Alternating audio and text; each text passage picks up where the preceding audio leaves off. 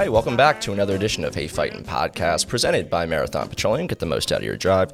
Harrison Valentine joined by Jacob Hester. And this week, Hester, we get to talk about a win. Uh, a win in which the Tigers explode for 72 points, the most points since, take a guess, the dreaded seven overtime loss to Texas A&M. And the most points in regulation since 1977. So there's your Todd Politz's history lesson uh, on the pod. So uh, it's also a win in which Jayden Daniels threw for five touchdown passes in uh, the first half, and a game the offense scored on their first 10 possessions uh, until the final drive of the game. We talked about it last week. You're not going to get any attaboys for this performance, but um, I think on Saturday, the offense showed how potent it can be. Yeah, the offense did what they had to do. I mean, you can only go out there and score points, and that's what they did. Uh, you saw them establish the running game early. Logan Diggs came in; he gave you some juice there. I thought all the running backs actually played really well. I mean, Josh Williams, Logan Diggs, they both had over seven yards per carry. The offensive line did a really nice job of creating those holes there for the run game, and so you did everything that you could offensively. Because again, all you can do is go out there, execute, score touchdowns, and they did. And you kind of knew from the first series it was going to be a long day for Gramblin's defense. And so the offense, everything you wanted, like everything you wanted to get. Again, no attaboys for this game, but that doesn't mean you can play poor. You got to go out there and stay on schedule. And so, really, when you look at it, I mean, the first two weeks of the season, the offense has had two good weeks. Now, you got to finish in the first week, and we talked about that last week, but the offense right now looks like they're staying on schedule. Um, you're seeing a couple of different guys rotate in. We saw Lance Heard rotate in at Yep. right tackle. That's going to be kind of a storyline to pay attention to. Logan Diggs is out there with the first unit. We didn't see him in week number one, so that's something to pay attention to as well. And this staff has showed you, Harrison. We know this. We've talked about it. If they feel like a change is needed, they're going to Yep. do it. They're not, you know, a lot of coaches, for whatever reason, they get the idea of who a player is during spring and training camp, and they're like, yeah, I can't go away from him. This staff, like, you got to work for your job every single week. And I, I actually enjoy that. I appreciate that. It's more of a pro mindset. You got to go out there, you got to perform. Or we're at a place like LSU, we'll find somebody that can go out there that week and do the job. And so I liked some of the moves that I saw from this offense. For sure. You mentioned the running backs. My biggest take of the, uh, away from the game was Logan Diggs, who just Yeah. looked a little bit different than any of the other backs. I think he made the case to be the featured back moving forward. Um, uh, he, he rushed for 115 yards on 15 carries. Um, I thought Caleb Jackson made a case for himself too, the, the freshman. Uh, the offense relied heavily on him in the second half. Uh, you also get John Emery back this week. Overall, a great night for the rushing attack. Uh, as a former back yourself, you got to feel excited about what they have in that department. Oh, absolutely. I mean, Josh Williams had seven yards uh, plus per carry. So every back that touched the ball, even Noah Cain, right, to really grind out the rest of that game. That's a veteran player went out there and played four minute offense for a long period of time, way longer than four minutes to end the game there. So I thought the running back room as a whole had a really nice night. Now you get John Emery back, as you mentioned. What's that rotation look like? That that's always that's the hard part of it. And running back's a position where I know for me, like I wanted to get seven, eight carries, really get my legs underneath me, get behind my pads a little bit, wear, lean on the defense a little bit. And so sometimes when you're by committee, you hope that you get that opportunity to do so. So, like, what it's going to look like this week will be interesting because I agree. Logan Diggs went out there, earned playing time. Caleb Jackson has earned playing time. Uh, getting John Emery back, what does he look like? Josh Williams has done nothing wrong to lose playing time. And so the rotation and how they use those backs is going to be very interesting because they're all somewhat different, uh, right? I mean, they have some similarities, but those guys are different running backs. And one thing that can get you on the field and keep you on the field that needs to go up from that room is pass protection Yep. pass protection for that room. And I, I can't remember if we talked about it last week, right? If you've got a, a responsibility in protection, you have to look at that responsibility. If he's not coming, you've got to get out on your route. Too many times, certainly in week number one, you knew who you had, you stared at him, and then he added himself into the blitz because you did not get out fast enough. Whichever back takes over that role, honestly, Harrison, because they're all running very well, that's the back that I would play more than I would the others. 302 yards overall for the running backs. Logan Diggs, like I said, 115 yards, led all backs with 15 carries. Caleb Jackson, 62 yards uh, on 11 carries. Josh Williams, 43 yards on six carries. One of the most underrated plays of the night was Chris Hilton's touchdown, I thought, who showcased elite speed, just beating his man over the middle of the field for a 47 yard touchdown. Malik Nabers read the led the receivers with 87 yards and a touchdown. I thought Brian Thomas had another great game with two touchdowns, 78 yards. Um, it, obviously, LSU, we all know they have a stable of receivers, but I think over the first two games, we, we've kind of showcased how talented that room is as well. Yeah, it's a room that you've got to try to find who does what the best. And kind of like the running back room, you have a lot of talent, but what do you do the best? Where can I put you to help out you as an individual and us as a team, and also not fall into tendencies, right? You heard Chris Hilton after the game, Brian Kelly as well. Like, that's not just the only skill set that Chris Hilton has. Now, he certainly can run a, a go route and get behind, take the top off the defense, the old cliche that we always talk about, but You've got a group of receivers that you've got to find. Like you know, Malik and BT are going to be out there, but what do you do best? Where can we put Chris Hilton where he can succeed? That's a player right now that has shown me during training camp. I think he showed in this Grambling game he can help you if he can stay healthy. Obviously, that's been one of the issues for Chris, but if he can stay healthy, he can help you in uh, you know a numerous amount of ways, and certainly you can place him and, and, put him in different positions, put him on the move, give him that advantage because he has true elite speed. And so, you know, Kyren Lacy, I thought he had a nice bounce back game after week number one. And so that's you're four or five deep in that room. Aaron Anderson, somebody that we saw in training camp. We saw him early in the Florida State game. Haven't really yep. seen him since then. Like, what's his role going to be? Because also we know what he can do with the ball in his hands. And so it's a very deep room, but I think right now you're trying to find okay, where can I put each piece to make sure that it works the best. Defensively, it was a bit of a challenge in the first quarter. I remember seeing you in the uh, press box yeah. near the food table, and we were kind of like, ooh, like a little bit of tough sledding there in the first quarter. But they settled in, didn't give up any points after that. Um, Grambling had some plays where they gashed you uh, on chunk plays early on, but like I said, the unit the unit definitely settled in, the second half. Uh, Alexander and Whit Weeks led the team in tackles with six apiece. Uh, Major Burns, Andre Sam, uh, Greg Penn all finished with five tackles of their own. Uh, encouraging second half, but clearly uh, things out there that still need to, to, improve on the defensive side. Yeah, they made uh, an adjustment after the first quarter, certainly in the second half, and it was a needed adjustment. And, you know, obviously last year we sat here a ton and talked about Matt House and the adjustments he made in the second half. You look at the Mississippi State game, the Ole Miss game, and really changed the course of those games.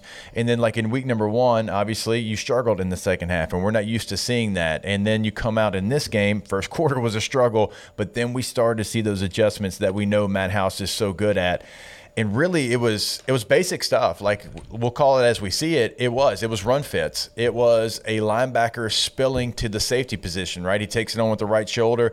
He's there to allow the safety to make the play and the blocker's taking him and the safety didn't make the play. Yep. the safety didn't have great technique. He comes in a little too wild. He dives at ankles head down and then you have a 40 yard run right? Football is the ultimate team game. You can have 10 guys doing the right thing one guy not doing his responsibility and you'll have that. And, and then sometimes the linebacker wasn't taking it on properly, and there was an inside cut. And we really saw that throughout the first quarter from veteran players. Players have played a lot of football. So, for whatever reason, that was occurring time and time again. And then you settled down.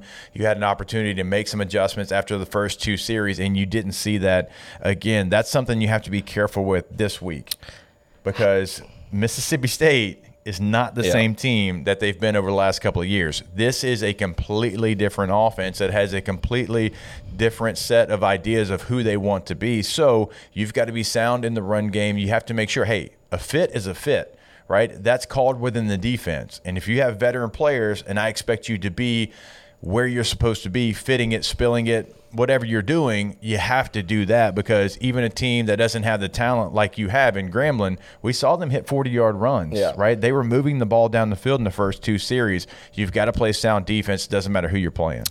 You mentioned Mississippi State. Let's look ahead for a second because I think our listeners want to, you know, talk about SEC play a little bit. Um, Tigers get their first conference test this week on the road at Mississippi State.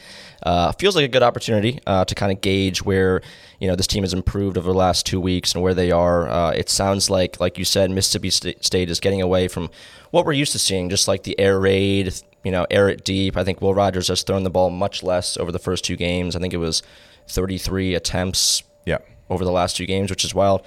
What are you seeing um, about LSU's next opponent, their offense, and how they've kind of evolved over the last couple of years. All right, so this is a veteran football team. When you look at the experience chart, they bring back the 32nd most production in the country. So they had a lot, a bulk of their offense, eight starters coming back. Even the four starters they had coming back on defense, you could probably throw that to more like six or seven starters because you had three guys that were big pieces of who they were a year ago. But it's no longer the air raid obviously, unfortunately, you, you, lose the legend Mike Leach in the offseason, uh, passes away far too soon. And, and that was something that, uh, you know, obviously they got to deal with with that and, and, their coach. And so there's a lot of emotion surrounding that. But then they stay in house and they give Zach Arnett the job, and he brings in the offensive coordinator from Appalachian State and you're wondering what they're going to be. Well, they're trying to find that out themselves. They are trying to find out their identity because they went from an air raid to a team that is now trying to run the football. Like they are going to line up, they're going to run stretch lead, they're going to run counter, they're going to run power. That is not who this team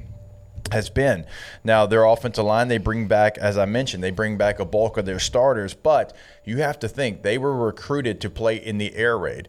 The air raid is a very offensive line friendly scheme. It just is. You get the ball out quick, you've got these huge splits. It's more like punt protection. Well, now I mean, they've got three fingers in the dirt. They're having to block counter and power very gap scheme, tough physical runs. And you can tell they're trying to figure out exactly what that is. Now, they've got a very talented running back, Woody Marks, Jo'quavious Marks, but goes by Woody. You need to know who that is.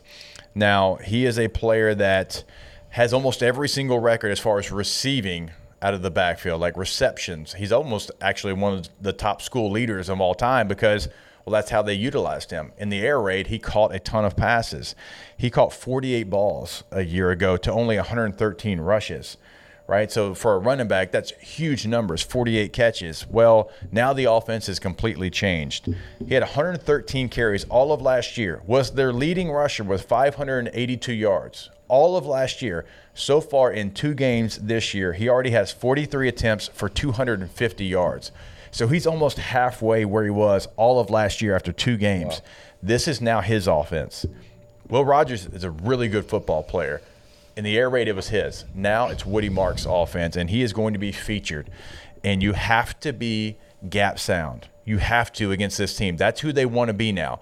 They want to be a team that runs the football. It's not out of, you know, dotting the I, I formation but it's pretty close. They run a ton of pistol, and a lot of our listeners know what pistol is. But if you don't, you've got the quarterback's heels at five, not his toes, his heels, and he is going to have the running back at seven and a half yards right behind him. So it's it's gun, but it's basically like you're in the I formation, like in an ace formation, and they are going to run stretch lead. They're going to do it with multiple tight ends. Like the full arsenal of run game is up for them now because that's who they want to be. That's what they want their identity to be. They'll have split backfield. They'll run counter out, of it with two running backs, pony personnel. They'll have one back go across, cut off the backside, give the ball to the other back coming across the formation, have two pullers. You didn't see that last year with Mississippi State. Right. So they themselves are trying to figure out what their identity is. They know where they want to get to, but you're catching this team early in the process. And so defensively, you want to go out there. This should be a Mekhi Wingo game. He should dominate this game because up front, they're still trying to figure out how to block these plays. Right? They have been known to be in these, again, huge splits, air raid. Now they're trying to be tough and physical, and they just aren't there yet. So you should be able to go out there, have a lot of success on the defensive front this game. Mason Smith, finally gets a game under his belt. I expect his play to go up. And so if you wanted to play a Mississippi State team, changing philosophies, you want to do it now and not week seven, week eight, once they figure out really who they are and how they get to where they want to go. There's your scouting report presented by Jacob Hester. uh, I was walking over to the facility yesterday, actually, and as I was approaching ops, uh, all I could hear was cowbells. Uh, on the loudspeaker. They were blaring them on the loudspeaker, and they had all the managers with handheld cowbells, Yep. just trying to get the team prepared for what is to come on Saturday.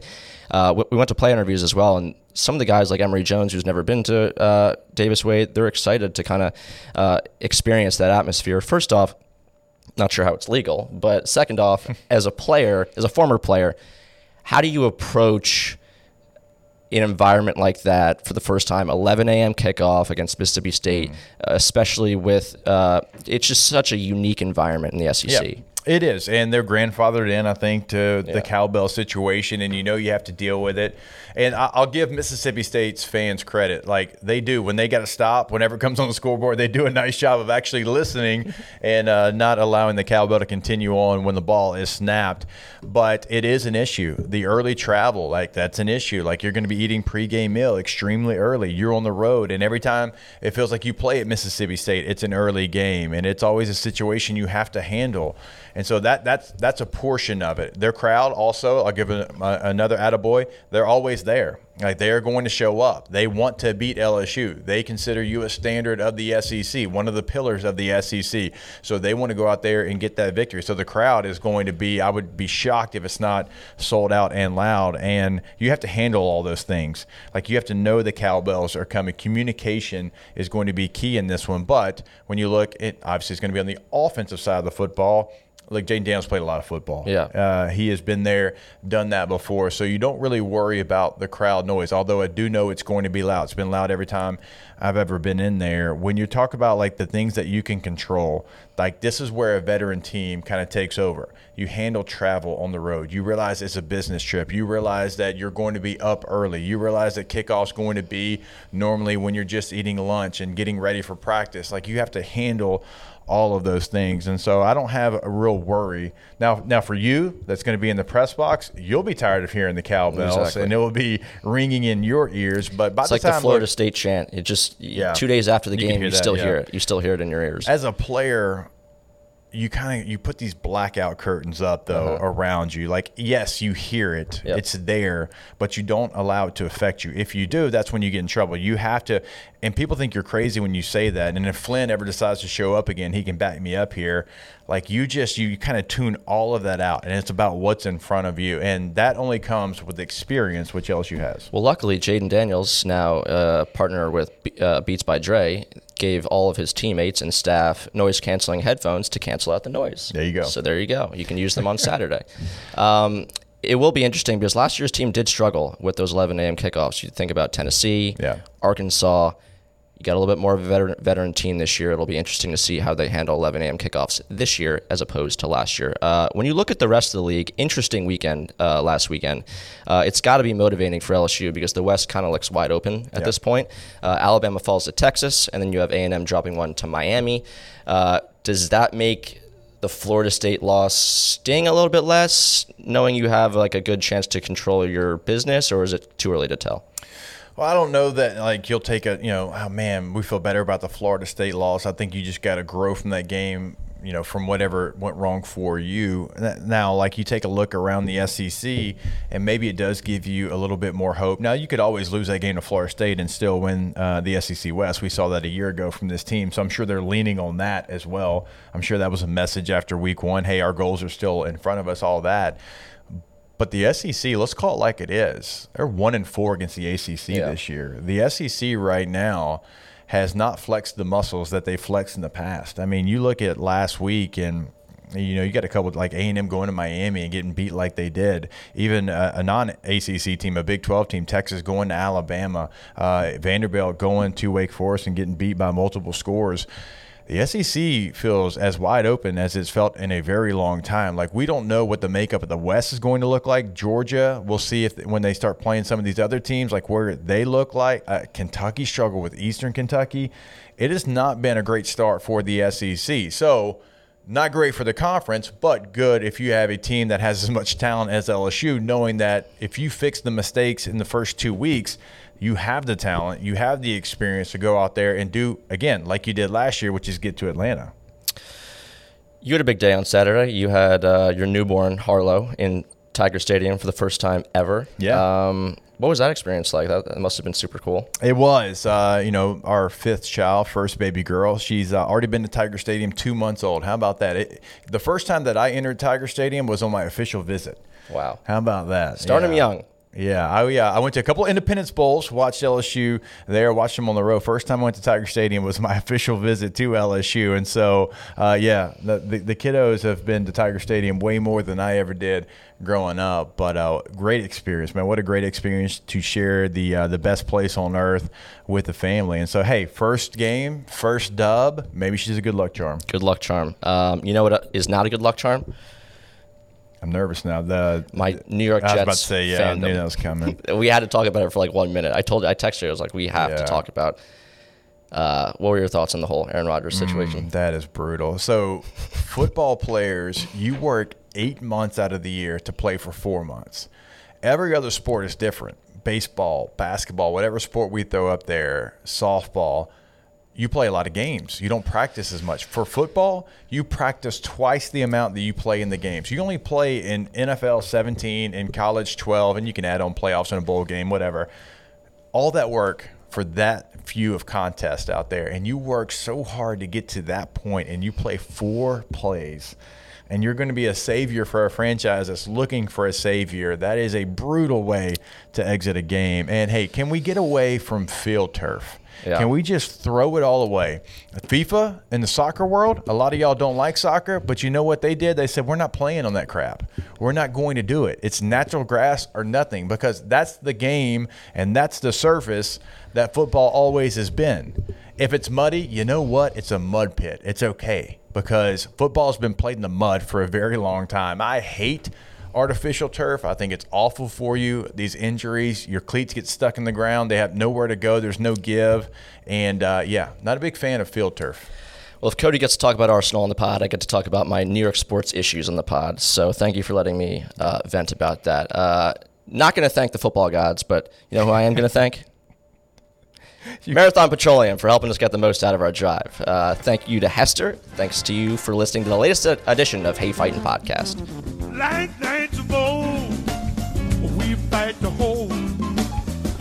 Glory of the purple and gold. Come on, you tigers! I said, fight!